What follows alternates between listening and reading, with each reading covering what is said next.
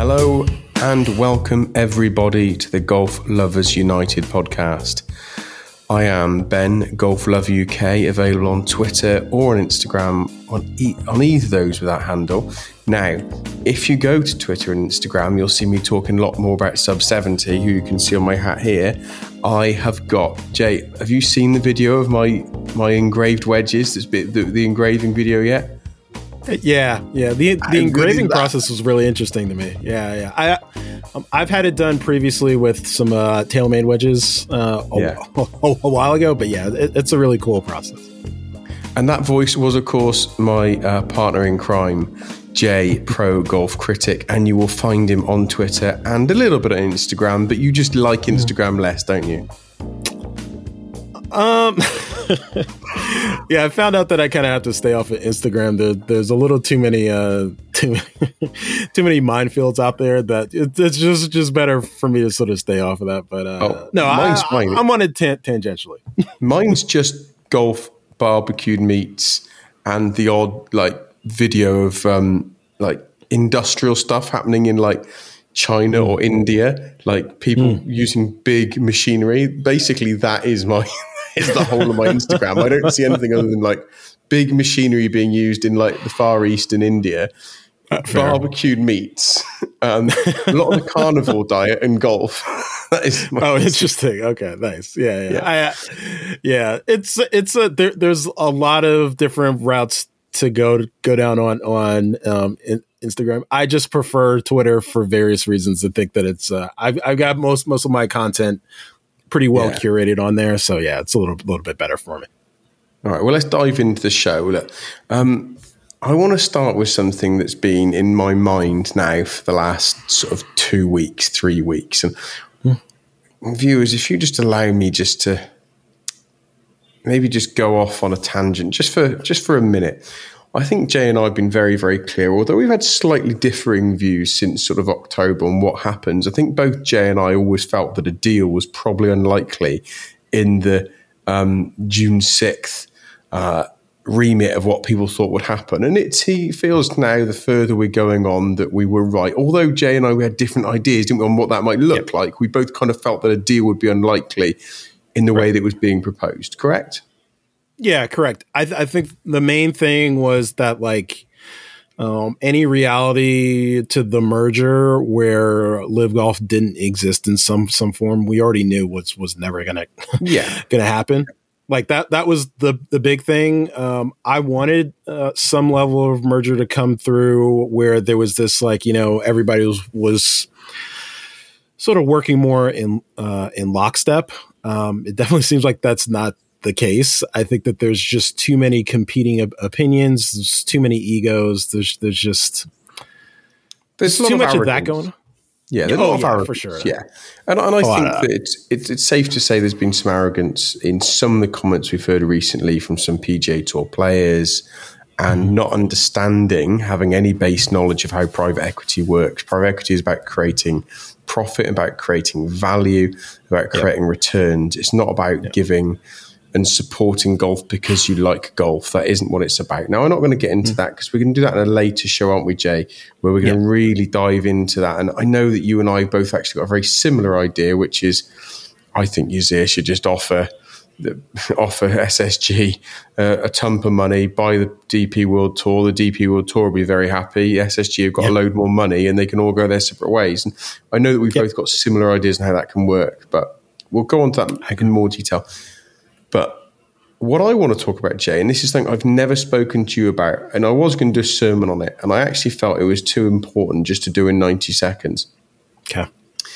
I would argue three of the most impressive people that we've seen, or four of the most impressive people, but three have come a slightly different route we've seen in the last two, three years on on LIV, are Niemann under 25, Chacarra under 25. I know he suffered with injuries and had a few up and downs, but look, the guy's a stick. He's a great player. He's one of the yeah. few people to ever won on LIV.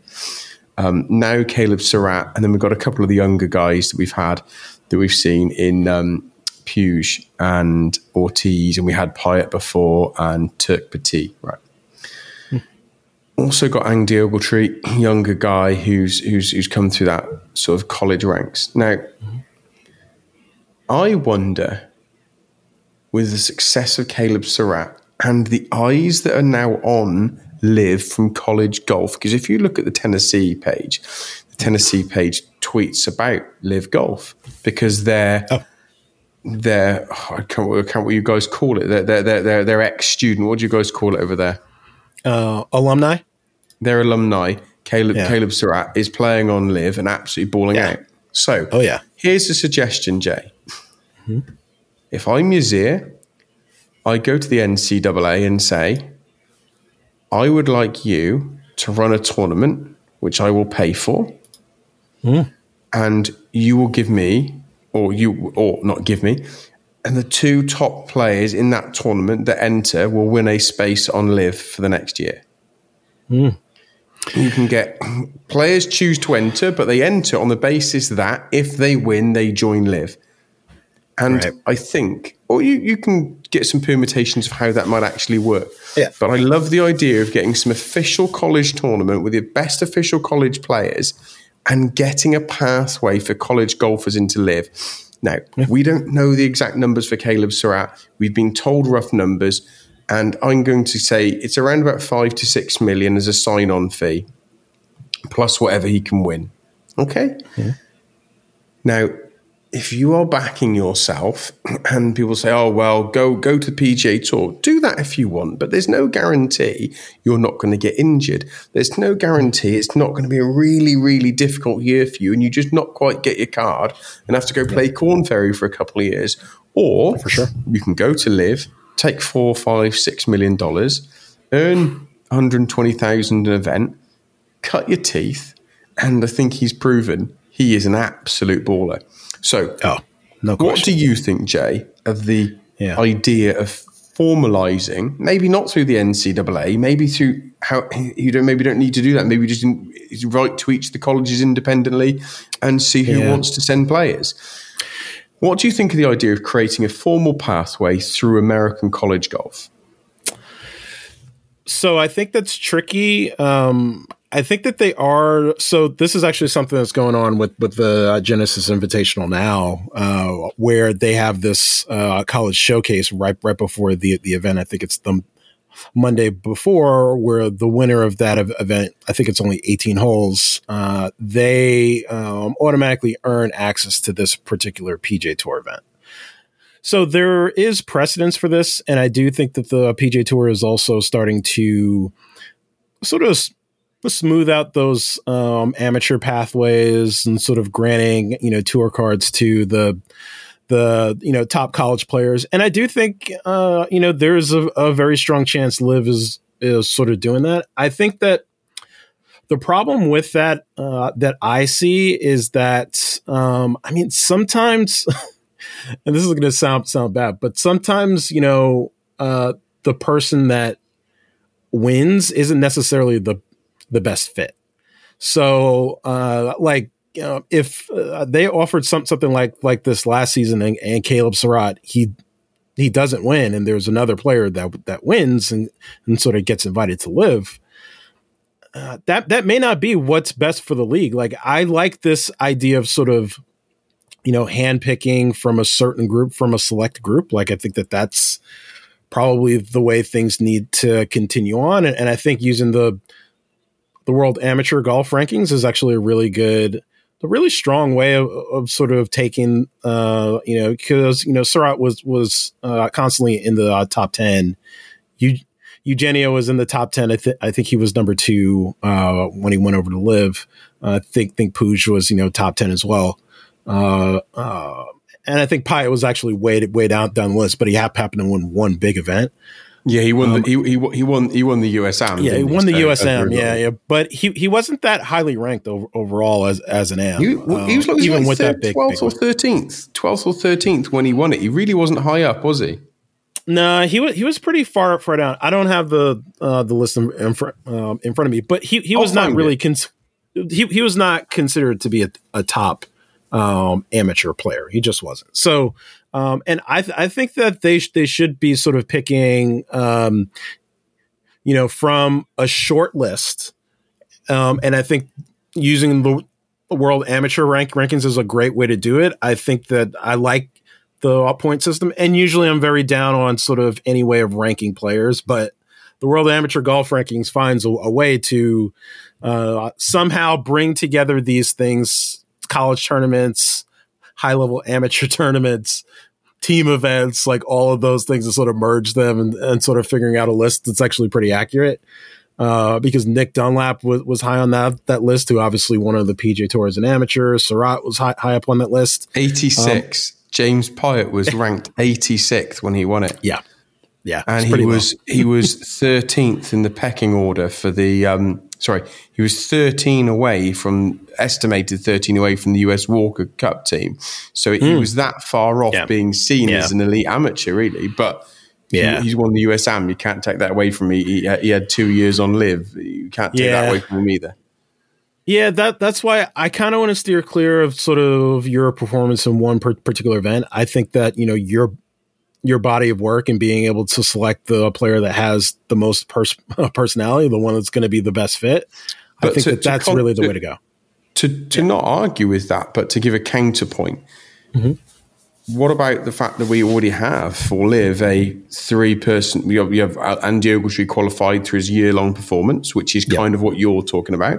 But mm-hmm. we did have three players qualify for yeah. this year from a playoff event. Now it might turn out those three weren't the best three players and weren't the best fit, which which validates your argument. All I'm trying to say is that, mm-hmm. and however we, however it ends up happening, I think the idea of trying to formally, or maybe you have two places, one that is picked and one that is earned.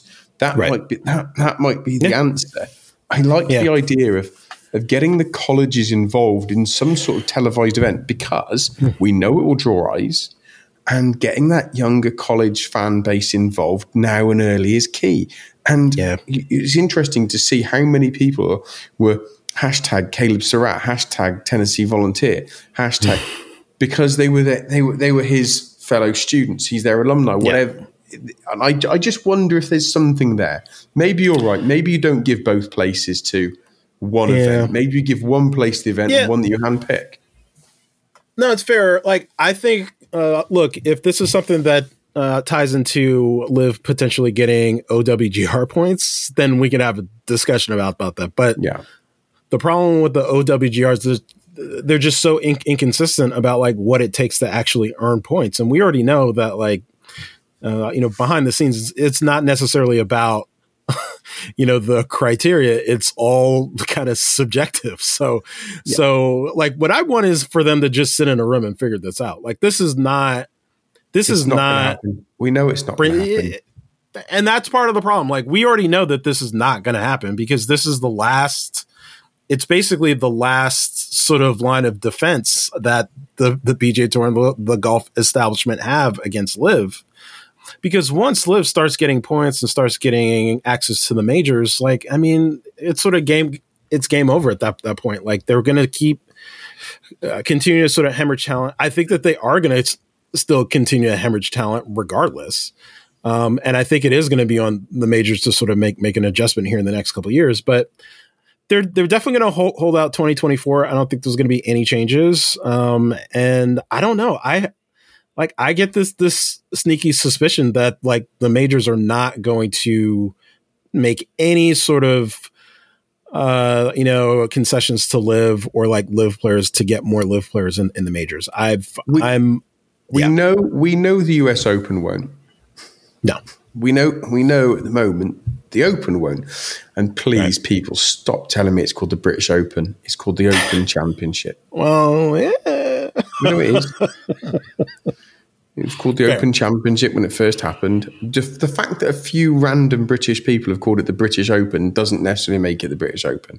Well, it's damning. It's damning to have those those few like back in some of that archive footage calling it the, the British Open. Yeah, it's damning. I will say I that. I assume they were just paid off. um, we know the Open's not going to change. We know the US right. Open's not going to change. We know the PGA mm. Tour, PGA Tour, sorry, the PGA uh, Championship is definitely not going to change with Seth Waugh in the way that he they found some way with him and um, the US Open of trying to find a way of getting Taylor Gooch to trickle down the rankings.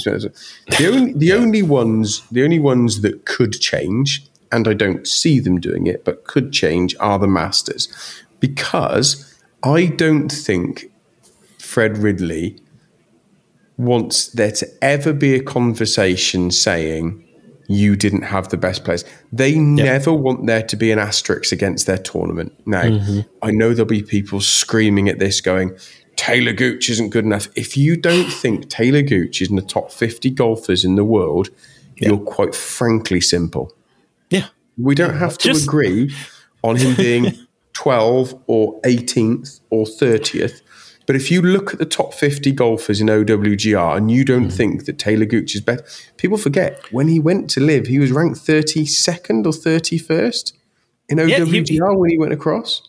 He was, yeah, he, he was in the uh, 30s and he didn't, uh, he missed like half of the season and, and still was in the top 30 on the yeah. PGA Tour getting the and invite still, to. And the since then, has just, and since then has just spent his time beating Cam Smith, DJ, Brooks, and Bryson. So let's look I don't want to have an OGR conversation. It's not about that. But look, if you ask any of those players, not only the players on LIV, but also PGA Tour players like Max Homa and like Xander Schauffele and like guys that I know that he's played golf with, they're all going to unanimously, unanimously say that Taylor Gooch is a top 50 player. Like that's just a fact. So, uh, and maybe like that, that might be the way that this needs to go. maybe we need to have the players uh, have their own set of rankings that are sort of more unbiased. Have, like that might be one way to do this. it. I have actually said this that if the players wanted this to be over, they could all come together and sort this out. But hey, yeah. we, have had that conversation before. We're not going to have it now. You and I are going to go on for hours otherwise. So I'm going to ask you a question.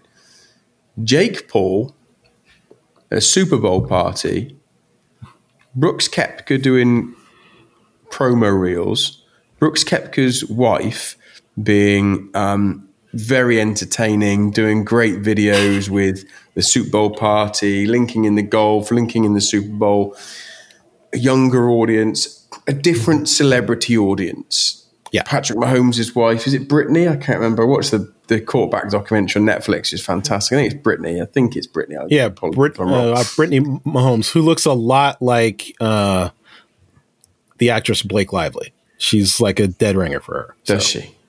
Yeah, just um, FYI. Just think that is is LIV tapping into a new audience, and is it quite deliberate what they're doing? Yes, absolutely. And this is one of the things that I've been very big on LIV from the beginning is, and this is something that people in the golf establishment do not want to admit. There is a pretty large segment of the pop, uh, population, specifically in the United States, that does not like golf culture the, the way that it is. Like, there's a lot of people in the United States that are anti golf establishment for a lot of reasons one, the sort of closed off na- nature of golf. It obviously, you know, there's this sort of private club, uh, cl- private club culture that sort of uh, turns a lot of pe- people off for a variety of reasons. Uh, that's not something I'm going to get into in detail, but it's it's it's definitely out there.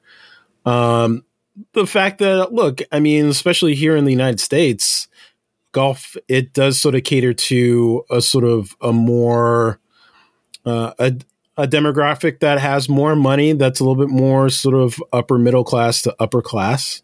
And I think there's a lot of people that don't like that.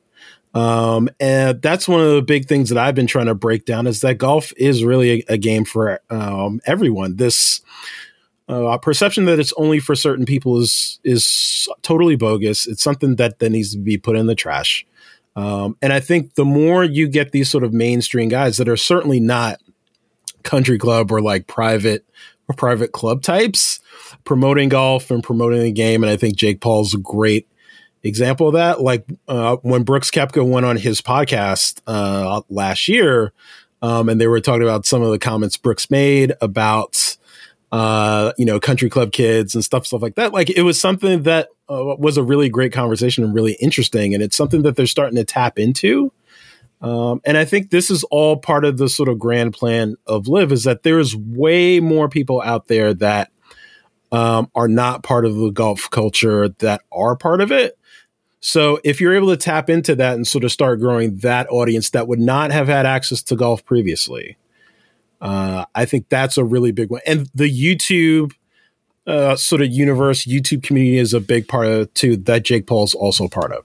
Yeah, and you you look at people like the Nelk Boys now. There may be many people listening to this that don't know who the Nelk Boys are, and I'll be honest, until eighteen months ago, I had no no idea who the Nelk Boys were.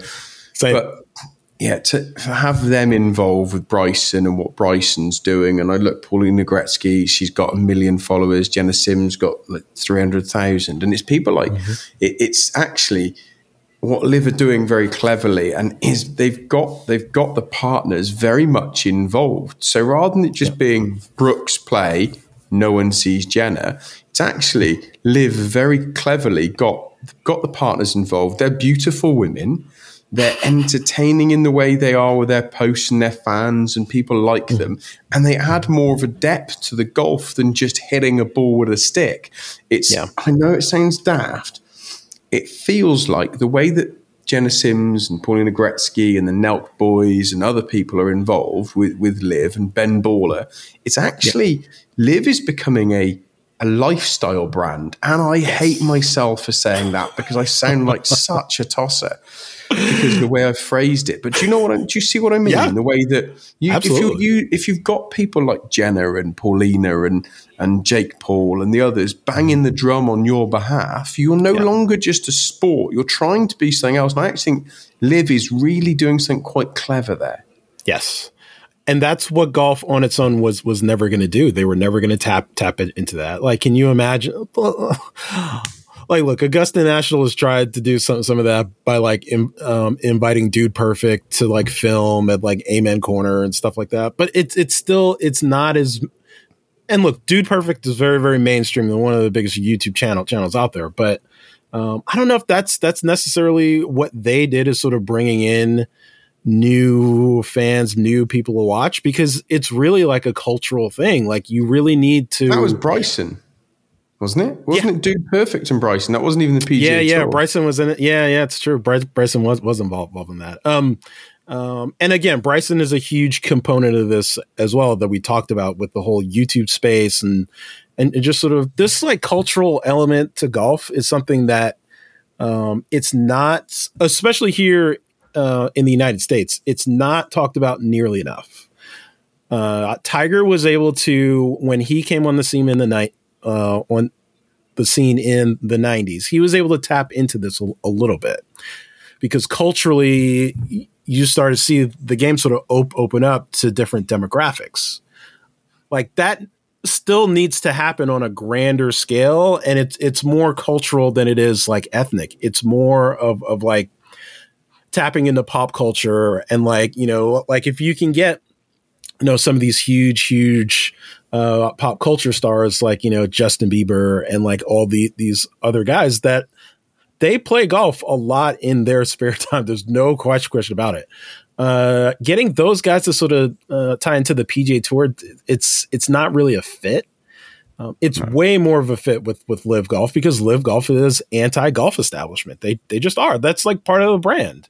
Um, and it's part of the reason why I like LIV so so much that I try to uh, tell people all all the time. Like it's a really really important part of this. It's a really uh, important part of the equation that's just sort of goes completely glossed over a lot of times. Look, we've answered the question. We answered the question I posed: Is LIV tapping into a new fan market? And I think the answer is definitely yes. Yes. And what I will say on that is anecdotally, and this is going to make what does Ben's friends and family mean? Well, I have a cousin who was not massively a fan of LIV, didn't like it, and I had two or three out of my close 10 friends that like golf. We already discussed my brother in law never watches any golf. He's got no issue. He never watches any golf. he loves playing it, loves organizing it, loves running the Sunday scramble in society, but he's probably watched about 10 hours in his life. But I had three or four friends in our two, three, four friends in our close group who, who didn't like LIV, didn't like the product.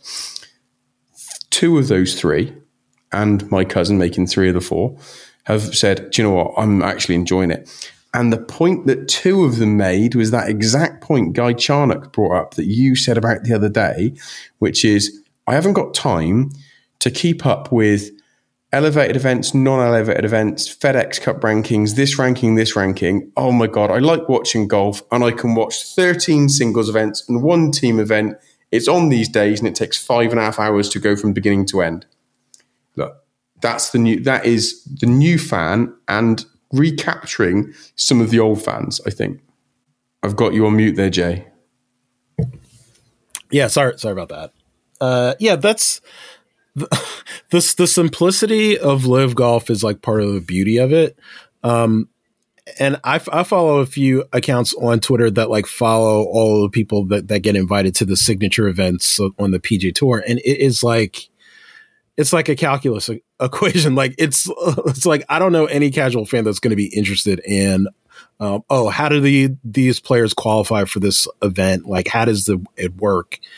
Uh, all people want to know is that like the players that they like are playing in, in these events, and like they know where to find it. They know when it's going to be. They know where it's going to be. Like if they want to attend it, they know that they're going to be, be playing all three days. There's no cut where you might miss uh, one of your favorite players on the weekend. Like that's one of the big things about the PGA Tour. That's this like um, if they want to be more fan friendly, they need to have more no cut events because like look, uh, people are going to the Genesis Invitational specifically to see Tiger Woods play golf.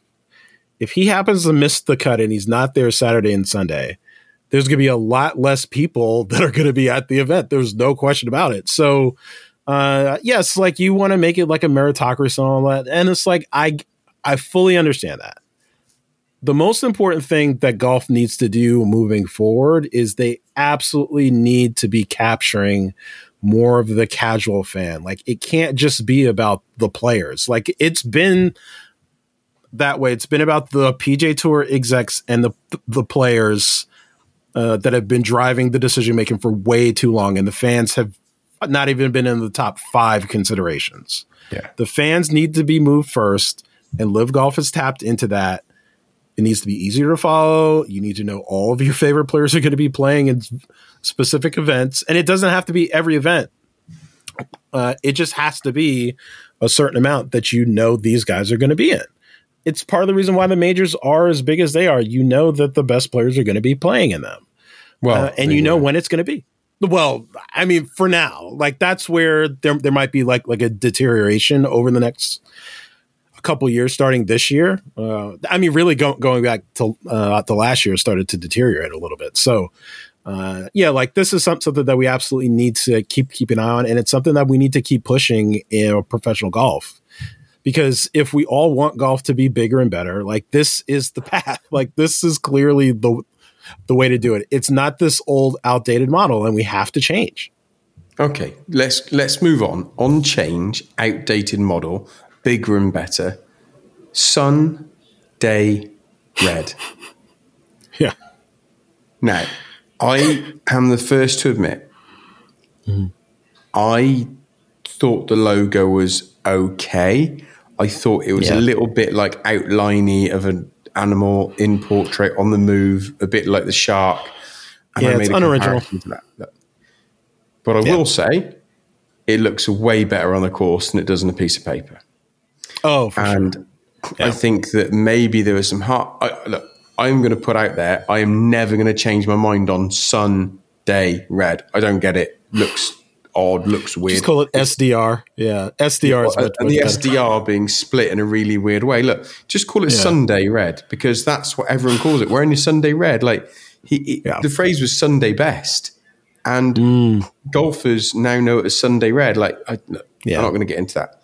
What I will say is, it looks way better on the course. The the logo looks so much better in use. Yes, but what do you make of the fact that they repurposed an old Twitter account which had videos and oh comments on videos asking girls to drop them a DM, taking a mick out of Jordan Spieth, saying, "Do you want to do you want to message me back?" Now, I don't. If, if you want to message a girl and say, "Do you want to message me back?" Hey, it's a puncher's chance. You want to message a hot girl saying, "Do you want to message me back?" You go for it. You shoot your shot. I got no issue with that. That's not that's not my issue. My issue isn't with some guy trying to sleep with some amazing tennis player. You want to do that, buddy? You go for it. And if and look, I applaud you for trying. Look, if you don't, you miss hundred percent of the shots you don't take. Mm. But don't buy that account and not scrub it if you're launching a new brand. Tell me your thoughts, I mean, it, it seems very clear to us about that um, and it's just pretty crazy that like it it took a few of us to sort of expose some of those tweets. Um, and there were a few things that were kind of a smoking gun that that Killy like, found a lot. Yeah Killy found, found a lot and then I found the one where uh, the, the guy was communicating directly with someone that's uh, part of the man- management team at TaylorMade, like asking. Oh yeah, he was. At, yeah, office. I forgot that. Yeah, I forgot that one. So when you tell people what you found, so this is like, yeah. Look, for anyone who wasn't aware, Sunday Red came out with a Twitter account, but when you looked at the Twitter account, it said existed since 2010, yeah. which was really weird. Like, well, Sunday yeah. Red wasn't started until a few weeks ago. Mm-hmm. So then it realized people realized, well, actually, they'd purchased and repurposed an old account. Mm-hmm. And some people try to say, oh, it's just some guy. Well, it turned out not to just be some guy. It turned out to be someone very much involved with golf. We don't quite know who the person was. No one's revealing that. But no. you actually found some direct, not direct messages, some live tweets across Twitter. Because remember, until about five years ago, no one used the DM function, did they? That because Twitter was a much quieter place, people would just message each other in the open, so to speak. Yes. Yes. So tell people what did you find? What were the messages in the open? Who were and who were they messaging? Yeah, so the only reason why I know this is because I've obviously been a TaylorMade guy for a while and, and I know who some of the executives are. So I was just sort of perusing through some of some of the the tweets of this sort of Sunday Reddit Reddit account, and I found that there was like several messages ex- exchanged between this account um, and uh, Tomo Bystedt, who is um, I think now he works for Adidas, but um, uh, previously he was basically like head of uh, product marketing for TaylorMade for a few years, and and it's just look if if this guy is like strictly a fan and he's not Im- involved in either Tigers management or like Im- involved with TaylorMade, um, I can't imagine just some random fan. First of all, knowing who the head of marketing at TaylorMade is, and then like messaging him openly um, on Twitter. So it, it's just there's a few red flags to this account. Like I have my own theories about like what's what's going on because there have been so many fake accounts on Twitter over the last two years that like I've personally exposed for being fake accounts, and I have my own theories about who's running them um, and they ha- happen to be within Ty- Tiger's sphere of, of, of management and such.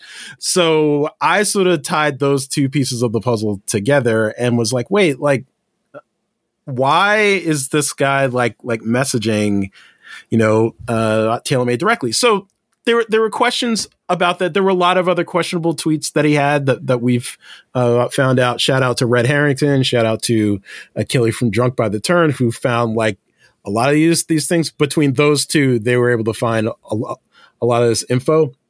And I think that, um, and there's always people that like come to the defense of like some of these accounts, and it's like, why aren't you guys asking these questions about like why they didn't scrub this account? Like this is either yeah, a lack you, of attention to detail. Jay, you yeah. and I both know the reason is that sometimes people want to defend people they like. It's the same reason why yeah. I'm not going to be That's, political. The same reason why I saw a post today from someone saying, "Why is no one bringing up that Donald Trump is um, slurring his words?" And that person said, "Will you admit that Biden's slurring his words?" And the person said, "He's never slurred his words ever." Now, I, I'm not. I'm not on a political. I don't care about it but mm-hmm. to say that Biden's never slurred his words is is, is a falsehood. You just know it. But that's that's that's the th- that's the thing, Jay. Jay. People like to defend who they love and who they believe in, and at the end of the day, if they want to def- if they want to defend Tiger, they'll defend Tiger. If they want to defend that's the true. brand, they'll defend the brand. That's mm-hmm. just how people work, and I think that we could lose our minds trying to work out why people are like that. Yeah. That's true. That that's true. But but getting back to the actual brand, I um I've liked some of the things that I, that I've seen seen from it. Um, I think the shoes have, have been have a lot of potential. I really like the cashmere hoodies. Um, at this this point, you know, collared shirts are collared shirts. Like there's there's no one's really sort of uh, you know innovating on that. You know, for the most most part, there are some that look, look cleaner than than others, and, and I think that a lot of this is supposed to be sort of a lifestyle brand, which which is uh you know we'll, we'll have to see how that actually plays out, but.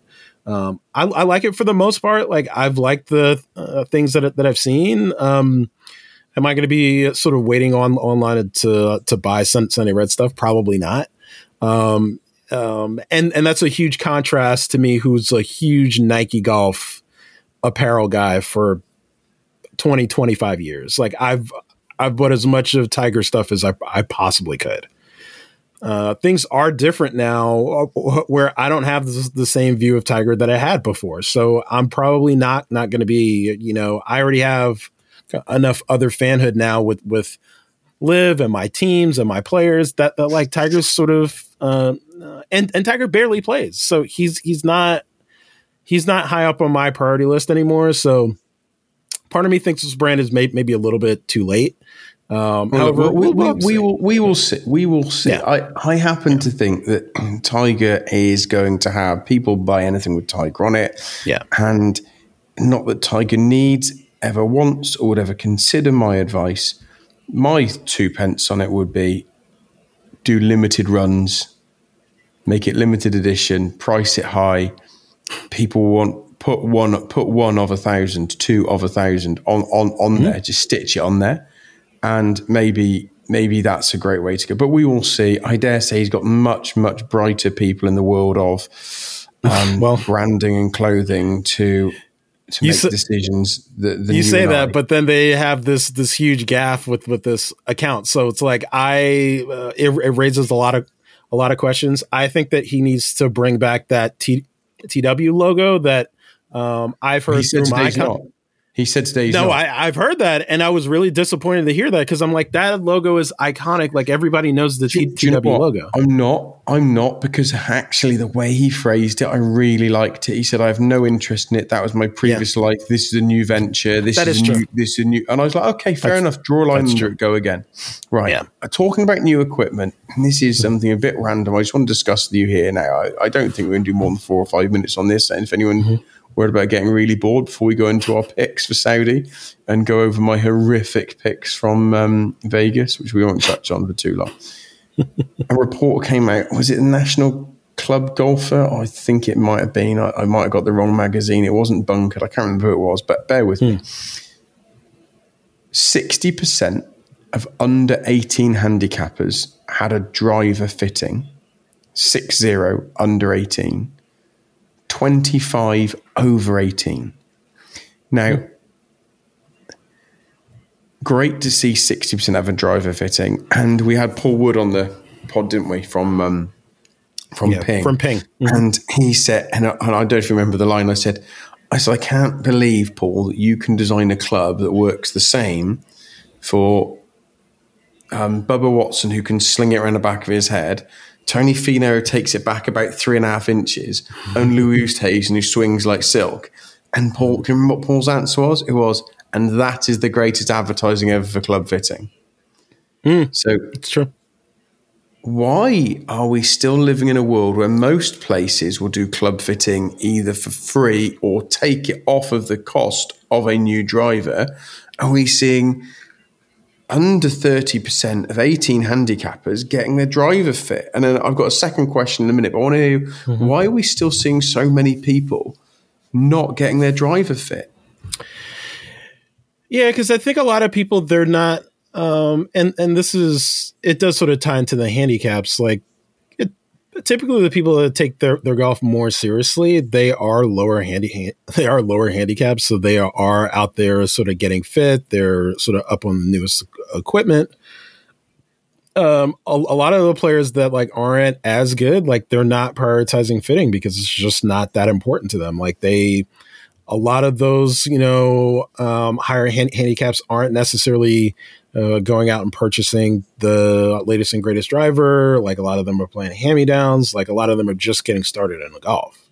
So, and I remember, uh, you know, just sort of starting out in, in golf, like I, Um, I didn't know that much about equipment when I first came came into it. I knew TaylorMade because like I saw some of my favorite players played it, and I wanted to try it. But, but I was not really thinking about getting custom fit until I was very very deep into uh, my golf fan uh, fandom. So we're we're talking between five and ten years in.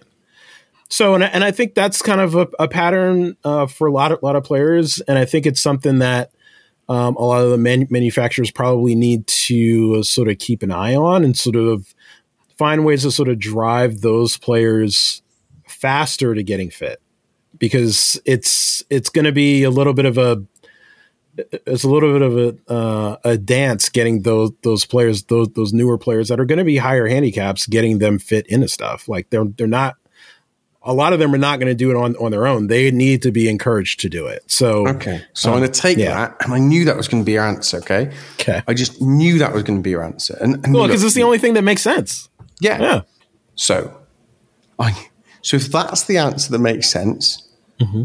if sixty percent, so bearing in mind the answer you just gave me, which is education, this, that, and the other. Okay. Mm-hmm. Thing is, the answer you've given is right but when I ask you this question, you're going to go, well, I don't bloody know. Why on earth, if 60% of under 18s had a driver fitting when they bought new irons, did only 23, sorry, new, a new driver, why did only 23% have a fitting for new irons? If they know the importance to mm. go and get their driver fit, which they're going to hit 12 times around. Yeah why then are those people who who because I agree with you, I yeah. agree with you. Why when those people are educated and understand the value of the fitting, yeah. I, I, want to make sure I got the figure right. Sorry, yeah, twenty three percent have an mm-hmm. iron fitting. So again, these same people under eighteen, they know mm-hmm. why and they've gone and done it. But for an irons, they don't, and they hit their irons far more than they'll ever hit their driver. Yeah, I've got a few theories about that. One would probably doesn't, be doesn't it just not weigh yeah. up against the logic we just had before. Well, I mean, they're educated; they should go and do it.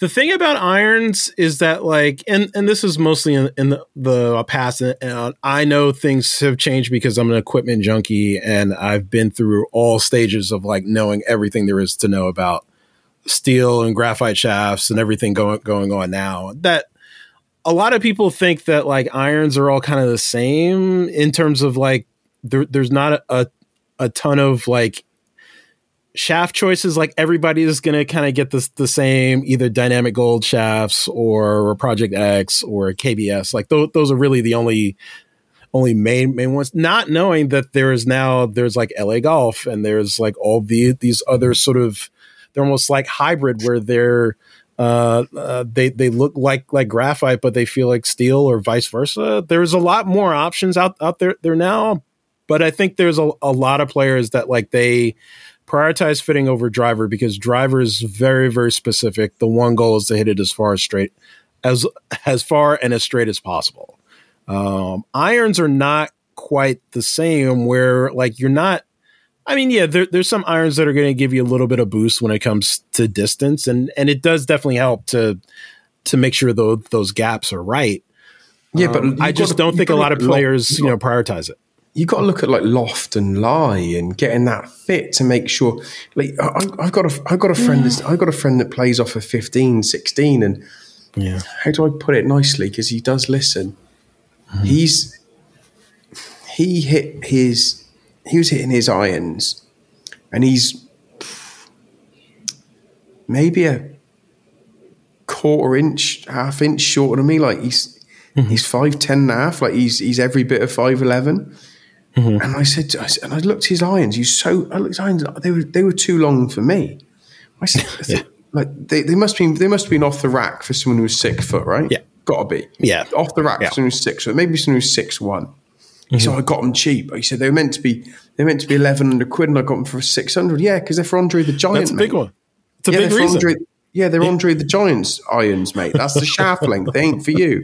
So he, yeah. he hit my he hit my eye. He hit my seven iron, and, and he's got and he hits a great ball, but he doesn't it doesn't pierce, and it goes a little bit left to right, like but and not like a not like you haven't got a cutty swing.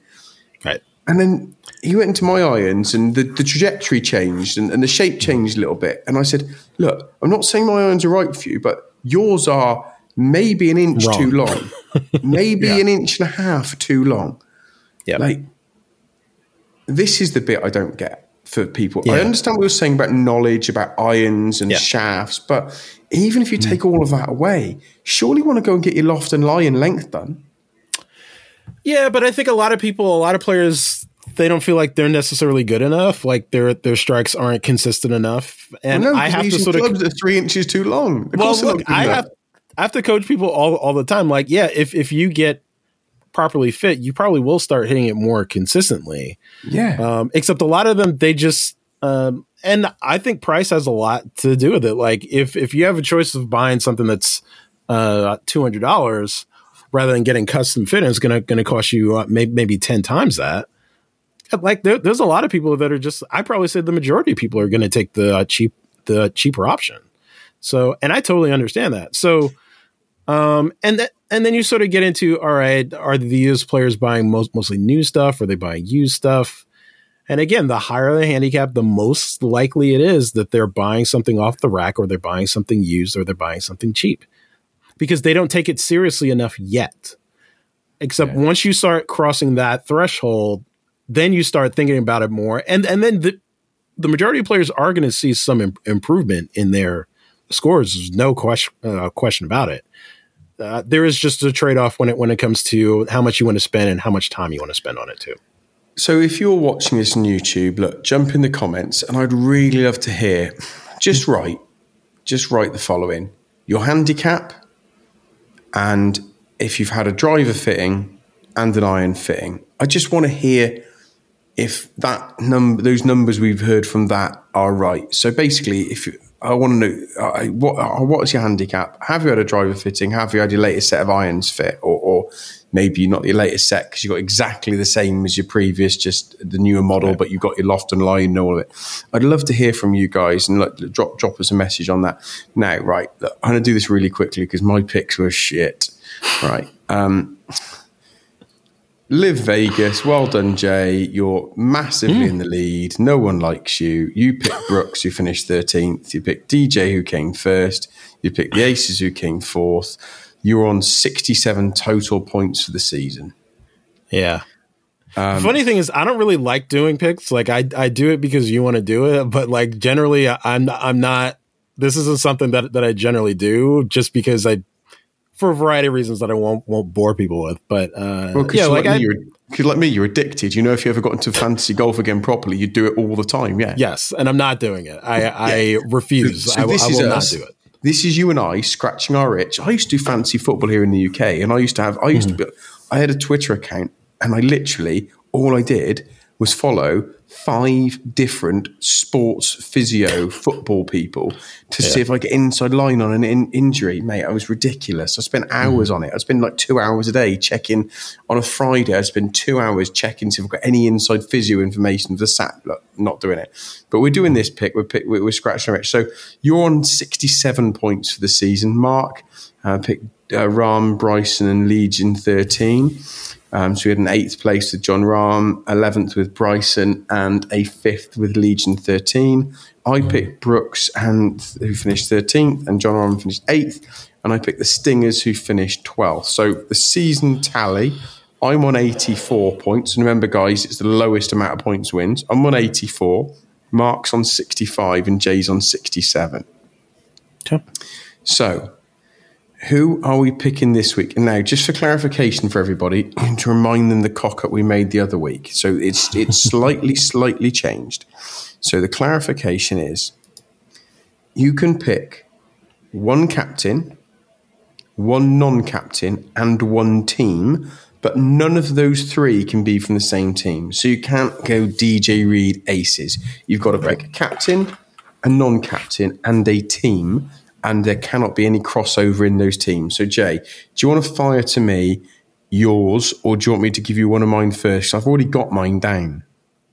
Yeah, I've got mine, mine too. And uh, look, I uh, with with the, these new rules, it's changed my pick sort of on the fly because uh, I'm obviously, uh, uh, you know, Saudi. There, there's one player that's basically he he's won the last two times they've they played here, and that that's Brooks Koepka. So I'm picking him to uh, to win 100. percent So yeah. I, I, think Koepka wins. Uh, for my uh, second player, I'm going a little bit.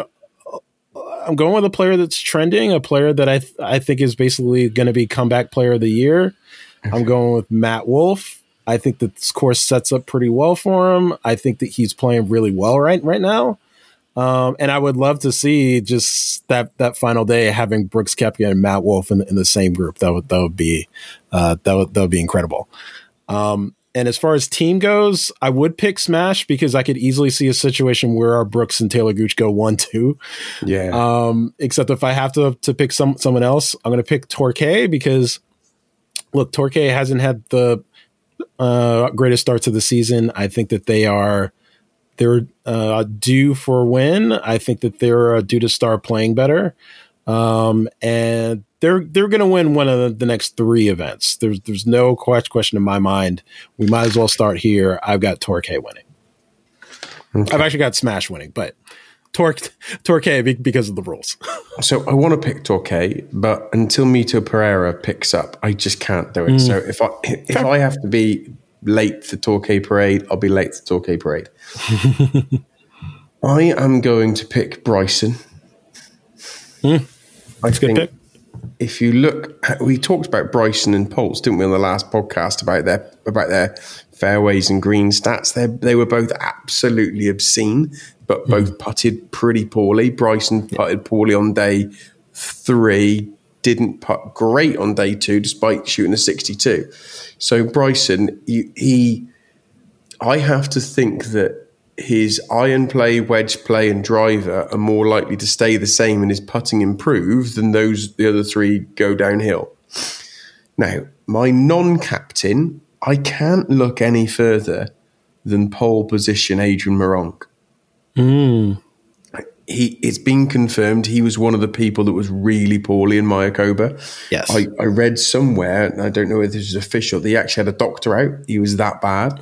Mm. He was that he was he had he had he had the Delhi belly and run the, the runs big time, and he was really really really quite poorly. Mm-hmm. And then obviously a week later, ready, full full of food, not feeling sick, ready to go again and he finished. What was it? Seventh. I can't. I think he was seventh. He finished. My brain's gone blank. Finished. 10th. Yeah, that sounds sounds about, about right. Mine oh, seven under. So I'm picking Bryson and Meronk, which then leaves me Smash as my team. Hmm? I think pick. what I like about this, and I know you don't like doing this, is that actually by not being able to pick the same one, it means you've got to get a bit tactical about which player you pick to allow you to free up that team. Yeah. So that's fair. I'm locked in with Bryson in for, or Bryson and Meronk as my two players, and Smash is my team. You've got Brooks and Wolff and Torquay. Jay, it's been a pleasure. Is there anything you'd like to say before we end this show and allow our people to get on with their days? no, I think we pretty much covered uh, covered it all. I'm looking forward to uh, the rest of the season, and uh, you know, I got to admit, like uh, now that the LIV se- season has started, it's it's becoming harder and harder for me to like really get into the PJ Tour. Like I, I Genesis is is is one of my favorite events. It's one of my favorite golf courses. I've been to the LA Open numerous times. Um, I, am not sure how, how much of it I'm going to watch. Like, I'm going to watch some of it o- over the weekend, but uh, it, it used to be appointment viewing for me when like it, it had all the best best players, most of the best players. Um, now, you know, with most of my favorite players o- over at LIV Golf, it's it's definitely not as uh, appointment viewing as it was. So uh, we'll just have to hope uh, that there, there's some sort of coming together in the the next you know few months to a year that allows some of the live LIV players to play in an event, event like this. Uh, but I'm I'm not op- optimistic about it right now. Look, well, I, I, I, I love golf, hence the name. Um, I will be watching it. I have watched some of it. Patty Ice just skis downhill, man. That guy, mm. when, once he gets going, he gets going. And um, I put a sermon out, and then I think literally like three minutes after the sermon, he hit someone in the crowd on 18. But I, I haven't checked that because we are that's, that, that's that's that's the type of thing. So you, you, mm-hmm. these things happen. I would love just to say, if you are getting clubs, get fit. Um, and if you want some wedges, head over to my Twitter or my Instagram and look at the free customization you get and the 10% you get off. Uh, if nothing else, that video is so cool of the of the engraving and the lasering. I think the apparently the days of doing the stamping they think are going because the stamping. Some people think the stamping might affect the club. I don't know if it does. Really? Oh, yeah. I, interesting. I suppose it kind of makes sense that it might. I don't know if it does or not, but whacking one piece of metal aggressively into another piece of metal that's been finely tuned might yeah. not be the best thing to do, but hey, who knows? Like I, am not, I'm, I'm not a metallurgy specialist, so I will not be passing comments. But everybody, thank you so much. Hope you enjoyed the show, Jay. Love you to bits, buddy, and uh, everybody have a great weekend, week, whatever you're going to be doing. Enjoy the golf, and remember, try to be kind online. You don't have to disagree, but you don't have to be a dickhead. Love you all. Take care.